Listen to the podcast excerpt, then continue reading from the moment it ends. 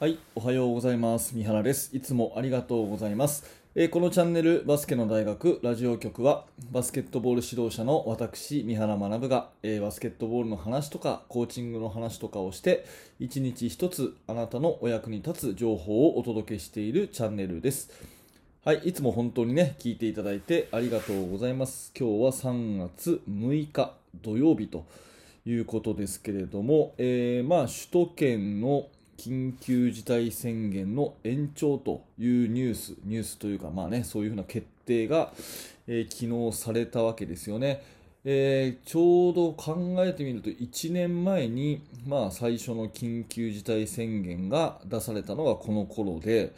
なんかもう1年経つんだなって思いながら私はそのね、うん、発表を聞いていましたけれども、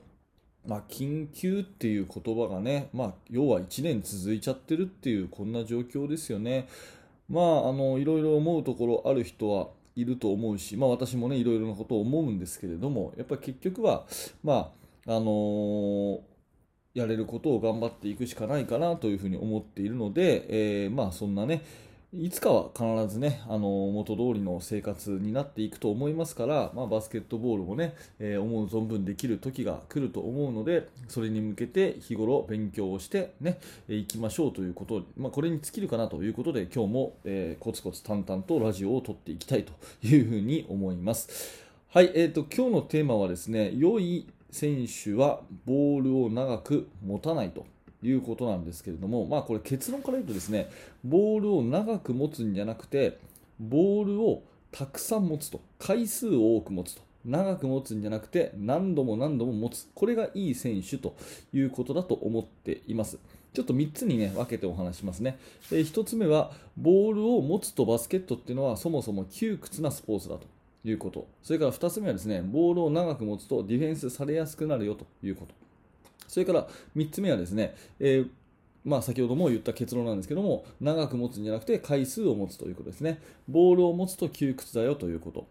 ボールを持つとディフェンスはされやすいよということ、ね、でいい選手は回数を多く持つということなんですよね、うん、え順を追って話しますね、えまずですねボールを持つと窮屈っていうのはこれ、まあ、ルール上ねそもそもボール持った人って動けないじゃないですか。ね、トラベリングしちゃいけないっていうことを考えたら2歩しか歩けないわけですよね。で進むにしてもドリブルをするしかないと、ね、ボールを持ってなければいくらでも動けるわけですよね。うん、っていうことはですねバスケットっていうのはルール上ですねボール持った方がこう窮屈なんですよ。そもそもが、うん、まずそれがですね、えー大前提にあると思います。だから好きな動きをしたければ行きたいところに行ってうんあの自由にね動きたいということであればボールを持たない方がいいんですよね。うん、だからボールを持っていること自体が窮屈っていうことをまず頭に入れておく必要があると思います、うん、なので本当に上手い選手だったらずっと持ってるんじゃなくてもらいたい時にだけもらうっていうのが一番いいって分かってる選手なんですね、うん、だからまあこの辺のところがまず1つ目のポイントになるかなと思います。ボールを持っているとそもそも窮屈だと、ね、ドリブルをするにししなきゃいけないし進むにしてもね、うん、で止まっちゃったらもう二度とドリブルはできないし歩くにしても2歩しか歩けない。これ非常にまあある意味理不尽なルールがあるわけですね。だからボールを持ってるっていうこと自体が窮屈だっていうのがまず1つ目。これ頭に入れておく必要があると思いますね。あのずっとボールを持ってたい人にはですねなんでわざわざそんな窮屈な思いするのと、ね、1回手放してもらいたいところを行ってででそのシュート打ちたい時だけもらえばいいじゃないっていう風にするとですね結構子供たちはね、まあ、確かになーって思ったりします、うん、これがまあ1つ目ですね。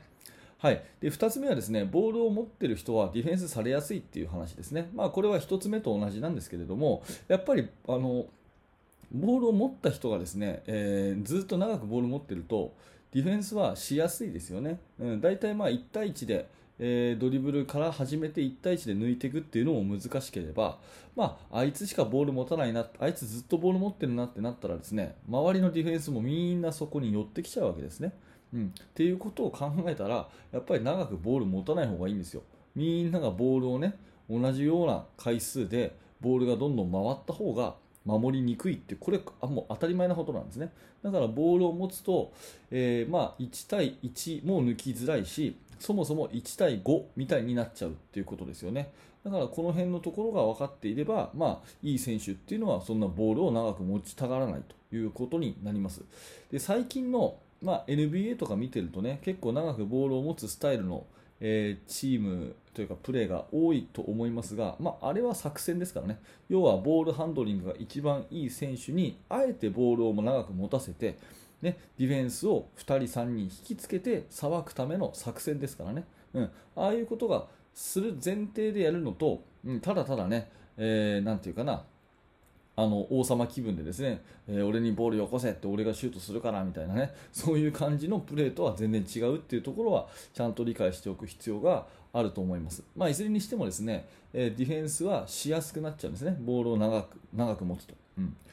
じゃあ最後に、えーと、じゃあいい選手ってのはどういうふうにするかっていうとこれはもう回数を多く持つっていうことです。ボールを持ってね例えば1秒2秒持ってたらパッとパスをして動いてまたもらう。でシュートすると見せてまたパスして動いていってまたもらう、ね、っていうふうにもらう回数を増やしていくっていうこういうですね、うん、選手がやっぱりいい、えー、選手なのかなっていうふうに思います。うんまあ最近の選手は今、ドリブルが多いっていうことも言いましたけども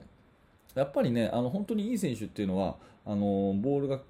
こうディフェンスが来たらですね周りの選手にちゃんとパスをさばくしあと、まあ、昔で言うねマイケル・ジョーダンとかね、えー、そういう本当のあのスーパースターはですねやっぱりボールをずっと持ってるんじゃなくて動きの中でちゃんとね、えー、点数を取るっていうことをやってる選手が歴代も多いと思うのでとにかくこの回数を長くあ多く持ってる。1回の回数で長く持つんじゃなくて短い回数で何度も何度もボールに触る選手がすごくいい選手っていうふうに私は思います。だから、まあ、その辺をですねもしうんできたらですね自分のチームのビデオとかを見てもらって、まあ、1試合全部やるのは大変なので1クォーターだけ、ね、1クォーターだけでもそのボールタッチの回数っていうのをこう調べてみるといいかもしれないですね、うん、強いチームのボールタッチの回数。で自分たちのボールタッチの回数。もしねオフェンスがすごくこうあのー、ていうかなミスが多かったりとか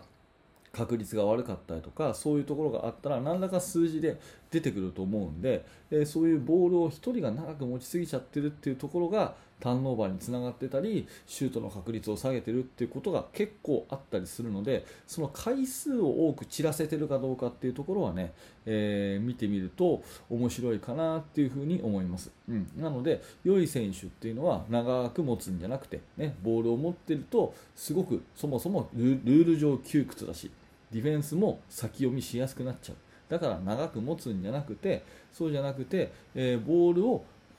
とにかく手放して、ね、自由に動いてまたもらう。これの繰り返しをする。回数をたくさんもらうっていうことをする選手がバスケット的に上手い選手なのかなっていうふうに思います。うん。まあ、そんなところでね、えー、ちょっとそのボールのタッチの回数が、えー、1人当たりの時間が長いのかそれとも回数が多いのか、まあ、この辺のところを数えてみると面白いデータが取れるかもしれないのでちょっとね、えー、考えてみてはいかがでしょうかというお話です。はい、今日のテーマは、良い選手はボールを長く持たない。ね、長くじゃなくて回数を多く持つよというお話になります。はい、えー、ありがとうございました、えー、このチャンネルでは毎朝7時にですね、えー、いつもこういった感じでバスケの話とか、あとコーチングの話とかね、まあ、私が指導者なので、えーどちらかというと指導者目線でですね、あ、なるほどなと思っていただけるようなお話を毎朝お届けしたいと思います。もし何らかね、ちょっとでもお役に立てたのであれば、ぜひグッドのボタンを押して応援していただいて、えー、チャンネル登録、また、ポッドキャストのフォローの方もよろしくお願いします。えー、特にね、ヒマラヤというものをやってますので、ヒマラヤラジオをフォローしていただけるとですね、えー、バックグラウンド再生というか聞き流しがしやすいので、えー、ぜひそちらもね、よろしくお願いします。はい、あと動画の説明欄のところにですね、あのー無料のメルマガ講座、こちら無料で登録できるですね、私からあのチーム作りについてのメールをお届けするサービスがありますので、えー、ぜひそちらの方もですね、えー、ご利用になってください。すでにメール登録していただいてですね、えー、もっと詳しく知りたいという方はですね、えバスケの大学研究室というですね、えそういう場もありますので、えー、ぜひそちらもですね、え覗いてみてください。